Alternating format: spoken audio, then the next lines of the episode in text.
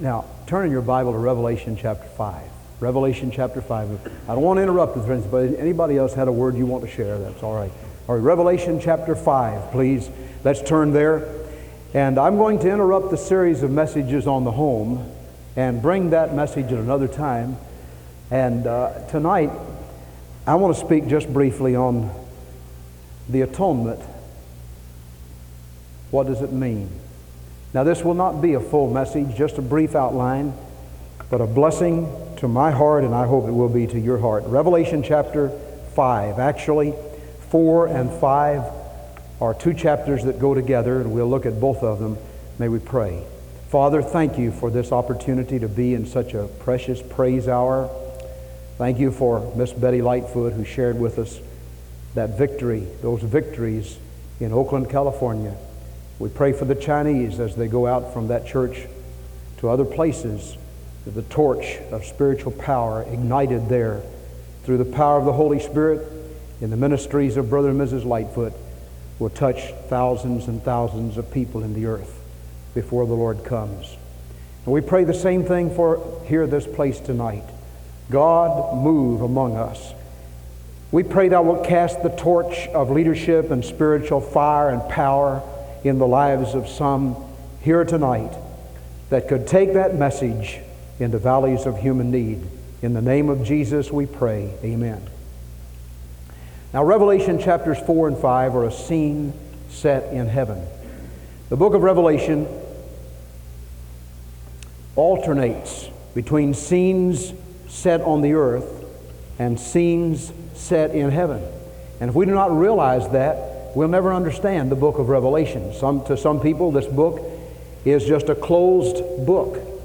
There are two words that we deal with in scriptural work. One is apocrypha, the other is apocalypse or apocalypto. Apocrypha means closed, sealed, hidden, hard to understand. Apocalypse means open. So many times we have taken that word apocrypha and applied it to the book of Revelation as if the book of Revelation is some closed book that nobody can possibly understand. And God never intended it that way. The, the name of the book of Revelation is Apocalypse. That means the unveiling of Jesus Christ, the opening up so we can comprehend and understand. Now, there are alternate scenes set in the earth and scenes set in heaven. And when we come to Revelation chapters 4 and 5, we find the scene set in heaven. As a matter of fact, it's one of the first things that we'll see when we get home to heaven. We'll see the song of the ages. David said in Psalm chapter 40, he said, The Lord hath put a new song in my mouth, even praise unto the Lord. Many shall see it and be glad. Now, we don't usually see a song unless that song is translated into life, incarnate in human life. And that's what's happened when we get to heaven. All the songs of all the ages have become incarnate in beings that are in the glory. And I want to just call your attention to them. Some of, to some of you, this is something you've studied before. To some, it may be new. Look in verse 8, chapter 4, verse 8. And the four living creatures had each of them six wings about him, and they were full of eyes within, and they rest not day and night, saying, Holy, holy, holy, Lord God Almighty, who was and is to come. The first song that we sing in heaven, that we hear song in heaven, is about the holiness of God. It is praise to Jehovah Elohim, and it is sung by the living creatures. The song we sing, Holy, Holy, Holy, Lord God Almighty, and so on, is a song taken from that very scripture right there. We usually do not sing it like they're going to sing it there. We poke around at it and sing it so that nobody's very interested in it. And among evangelical Christians, sometimes the song, Holy, Holy, Holy, is not a very popular song because people don't sing it well. We need to sing it like the choir was singing tonight. And that is the song we'll sing in heaven. It's the song of the holiness of Jehovah Elohim. He is holy. I got cut off this morning in the message. I seem to never have time to finish preaching. And I was getting to the point where the church has a holiness to God because God is holy. And the Bible says, Be ye holy, for I am holy. And when we get home to heaven, the first song that will greet our ears is that song, Holy, Holy, Holy, Lord God Almighty. Now look at verse 10. The, the four and twenty elders fall down before him that is seated on the throne and worship him that liveth forever and ever, and cast their crowns before the throne, saying, Thou art worthy, O Lord, to receive glory and honor and power, for thou hast created all things, and for thy pleasure they are and were created. This is a praise to the Creator, praise to God. A large part of our services ought to be given to praise, praising the Lord. Praise God from whom all blessings flow. Praise him, all creatures here below. Praise him above, ye heavenly hosts. Praise Father, Son, and Holy Ghost. And when we get home to heaven, the first thing we're going to notice is, first of all, they're going to be singing about the holiness of God. And secondly, they will be singing praise to Him that created all things. I don't know what the evolutionists will do. I suppose there are some evolutionists that will be saved and go to heaven. They're surely going in for a big eye opener there because the song of heaven has nothing to do with evolving and evolution and so on. It's just praise to the Creator who created the heavens and the earth, who spoke the world into space, and who said, Let us make man in our image. And that's the song, that's the second song in heaven. Now let's look at the third song. Look down in chapter 5, beginning with verse 8. And when he had taken the scroll, the four living creatures and four and twenty elders fell down before the Lamb, having every one of them harps and golden bowls full of incense, which are the prayers of saints. Don't ever be weary in your praying. If you'll notice, this was the incense full of the prayers of the saints. Where is that? In heaven. There are a lot of people who never see the answers to their prayers here. The, the incense of that prayer goes up before God, but no prayer is ever unanswered. No prayer is ever vain. The prayer that comes from the heart goes to the heart of God. You may have prayed. You may have prayed for somebody dear to you, somebody that's been on your heart for years, and you feel like my prayer has not been answered. Just wait. God sometimes says yes. God sometimes says no. God sometimes says wait. And we'll be amazed when we get before the throne of God and see the incense of prayer and see how prayer has affected things in this earth that we know nothing about. Now look at verse 9. And they sang a new song. Now, this is the new song over in heaven. They've already been singing Holy, Holy, Holy. They've already been singing to the Creator. Now there's a new song. Thou art worthy to take the scroll and open its seals. For thou wast slain and hast redeemed us to God by thy blood out of every kindred and tongue and people and nation, and hast made us unto our God kings and priests, or a kingdom of priests, and we shall reign on the earth. Now, that's the particular song we'd like to focus on tonight. There are two other songs, there are five songs. And at the end, the elders get so excited they say, Amen. Well, amen. But we want to focus for just a few moments. And I promise you won't be very long unless the Lord does something unusual here. But look at verse 9. They sang a new song. Have you sung a new song yet? Do you have a new song in your soul? Or are you singing the same old ditties the world sings? you know, I always get interested in kids and young people who sing, and all they have to sing are the same old ditties the world sings. You ain't nothing but a hound dog. I grew up hearing Elvis Presley. He, he, I don't know how old he was when he died. He's about, I think he and I are about the same age. I don't know for sure. Do you know Elvis Presley grew up in a sort of a holiness church, a church of God like thing. And he heard those wonderful songs about Jesus when he was young.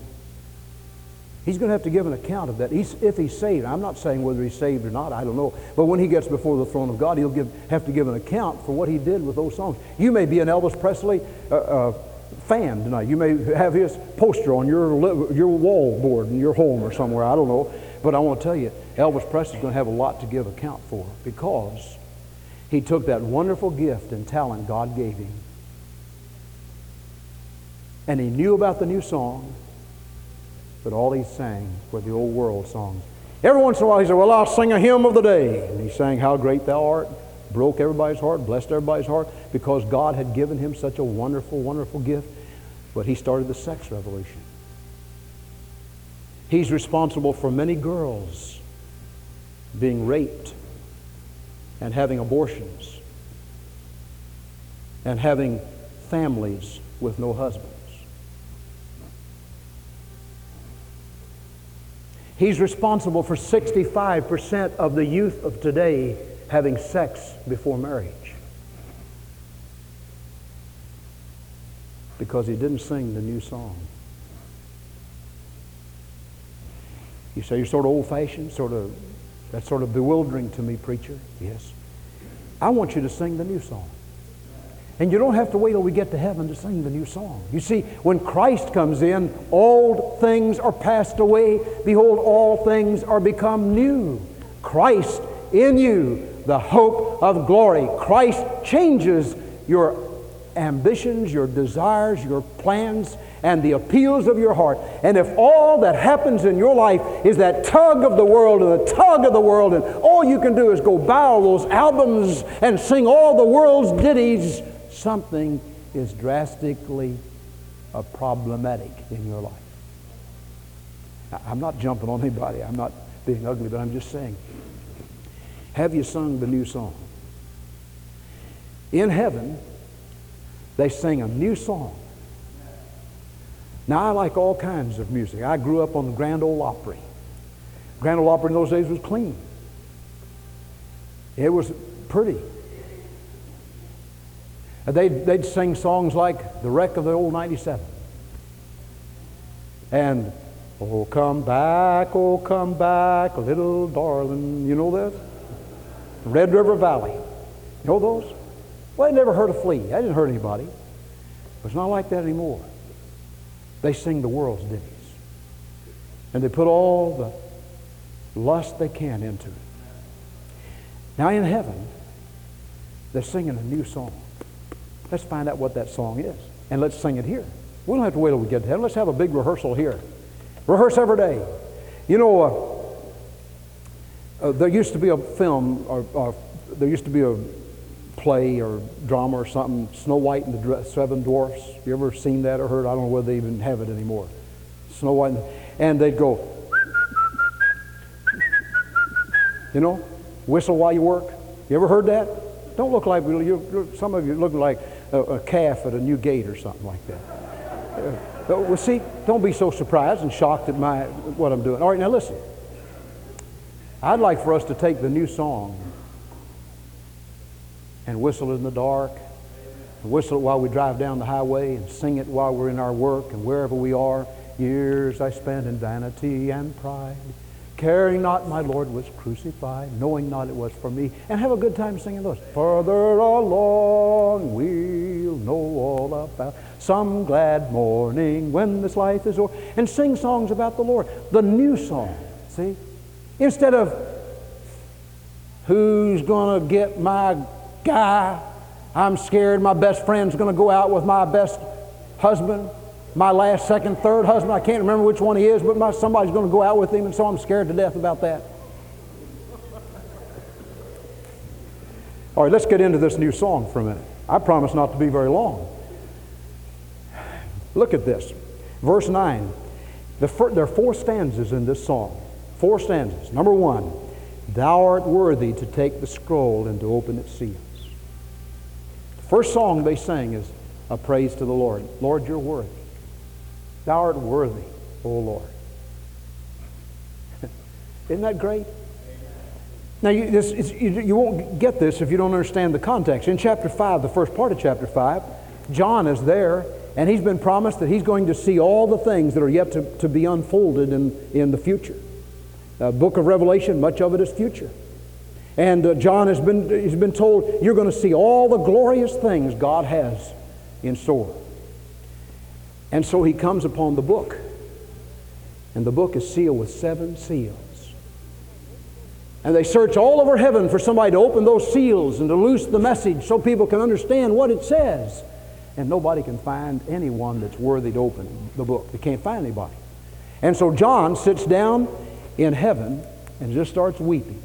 Now you imagine that? That's, that's, that touches my heart every time I read it. You see, John really got excited about knowing what was going to happen in the future. And when he was so disappointed, nobody could be found that would open the book, could loose the seals thereof, and John started weeping. And somebody came along and said, Weep not, John. The lion of the tribe of Judah has prevailed to open the book and loose the seals thereof. Who is that lion of the tribe of Judah? Let's say his name. Yeah, Jesus. And so the very first stanza of the new song in heaven is, Thou art worthy, for thou hast opened the seals of the book. Thou art worthy to open the scroll and to open its seals. The worthiness of the Lord. I want to tell you tonight, the Lord is worthy of your praise. The Lord is worthy of my praise. The Lord is worthy of a life put on the line for God. When we invite people to put their trust and faith in Jesus and take their stand for God, we have no embarrassment about that. There's no, there's no disappointment. We're not saying, well, come and I'm scared to death that the Lord won't meet your needs. I can just say to you boldly, if you'll come and sell out to the Lord Jesus, lock, stock, and barrel, He'll meet every need in your life because He is worthy. Stanza number two. Why is He worthy? For Thou wast slain and hast redeemed us to God by thy blood out of every kindred and tongue and people and nation. Why is he worthy? Because of the atonement. The atonement is a doctrine spoken of all the way through the Old Testament, scarcely mentioned in the New Testament, and yet referred to and inferred many, many times. The atonement is the work of the Lord Jesus, whereby he paid the price for sin. Thou art worthy, for thou wast slain. Lord Jesus, why do you have to be slain? Because the wages of sin is death. The paycheck you draw at the end of life when you've left Jesus out of your life and you've left God out of your life is an eternal dying of the soul, separation from God forever and forever and forever. And Jesus came and paid that price.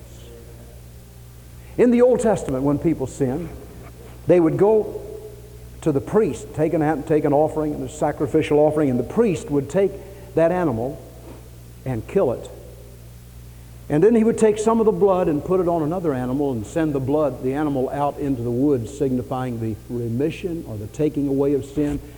And then once a year, the priest would go beyond the veil into the Holy of Holies and offer a blood sacrifice on the Ark of the Covenant.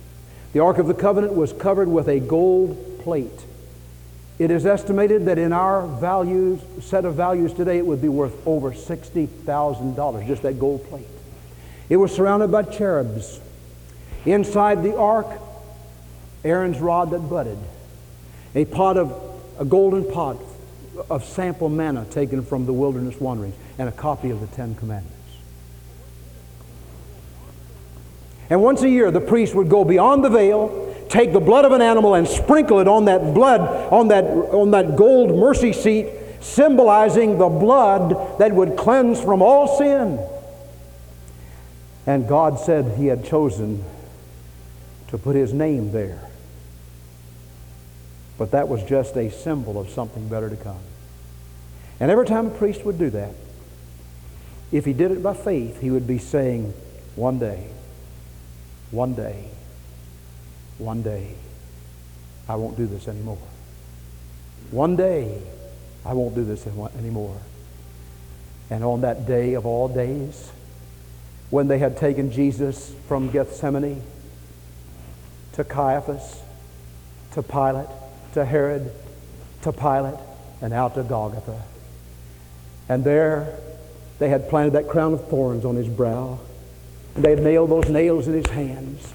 And they put Jesus up on a cross. And in that prepared hole, they let the cross drop, and the flesh of the Son of God tore, and the blood of God streamed down that old rugged cross. There came somebody running from Jerusalem saying, High priest, high priest, the veil of the temple is rent in twain. What did he mean?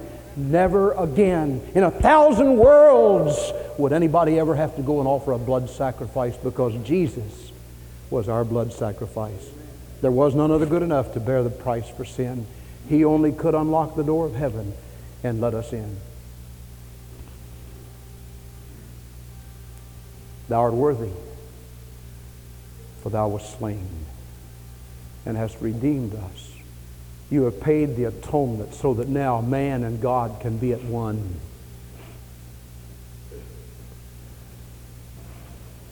This is the new song. Are you singing it? Do you have it in your heart? Has the Lord come into your life so He's changed you and transformed you and you have a new song in your soul? That's stanza two. Now, stanza three, look at that. And has made us unto our God kings and priests. You, you know, Jimmy, you're a king. You don't look like one yet, but you are. You're a priest, too. Now, some translators say this means kingdom of priests, which means about the same thing. You are a kingdom of priests. If you're saved tonight, you are molded together as a kingdom of priests. Now, what's a priest do? What's the purpose of ministry of a priest? Well, a priest is one who intercedes for another. The, the priests in the Old Testament represented God to the men and men to God. He would go into the holy place and offer a sacrifice. And then he'd come out to the people and say, Here's what God says. Now, the Lord Jesus changed all that and he made you a priest. You see, your preacher is no longer a priest. That's the reason in Bible believing churches we don't call our preachers priests. There's nothing wrong with that if we say there's a priest over there, and there's a priest there, and there's a priest. The whole choir's full of priests tonight. There's a priest playing the organ, a priest, priest playing the piano, a priest over here at the technical controls. The church is full of priests tonight. Nothing wrong with that because that's true. But we don't usually speak like that. But that's what the priesthood of the believer is all about. We are priests so that we have direct access to God and we don't have to go through somebody else to get to God. Isn't that good? And that's what they're singing in this new song. I'm a priest under God. Praise the Lord. I don't have to go through anybody else. And last of all, look at the last stanza. We shall reign on the earth. There's a great day coming, and we're going to reign with Jesus. For the Lord God omnipotent reigneth forever and forever. We're going to reign with him. Now, we don't have time tonight to talk about the millennium, talk about the reigning here.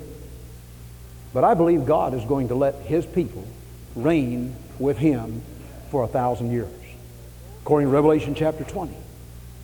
Those who are God's people. Brother Sanford, you've always wanted to be reigning in Bowling Green.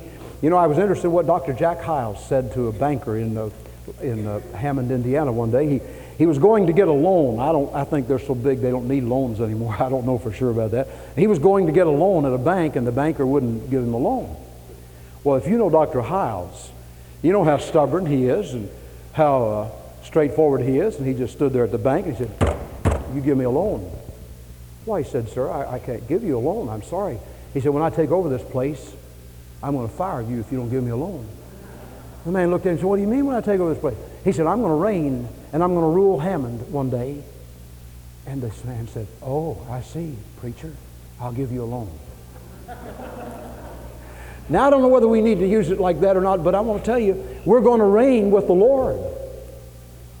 And we're going to be with Him, and He's going to be in us, and we'll be reigning with Christ. Now, that's the new song they sing. And when you sing like that, well, you don't have to be afraid. See, perfect love casteth out fear. You, there's no fear to it any longer. You can sing like the choir sang tonight. You can sing like Bob sang today. You can sing like some of these others have been singing because there's a new song in my soul. There's a song we sing somehow, isn't there? There's a new song in my soul. I like it. I don't know what it, how it goes, but I'd like for us to sing it if we could.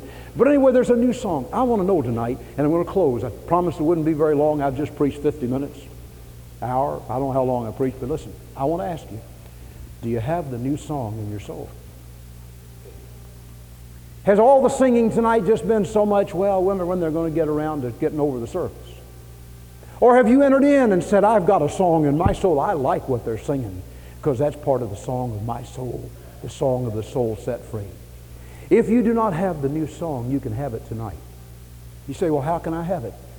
By repentance toward God and faith in the Lord Jesus Christ. By coming to grips with God and saying, Lord, I'm a sinner.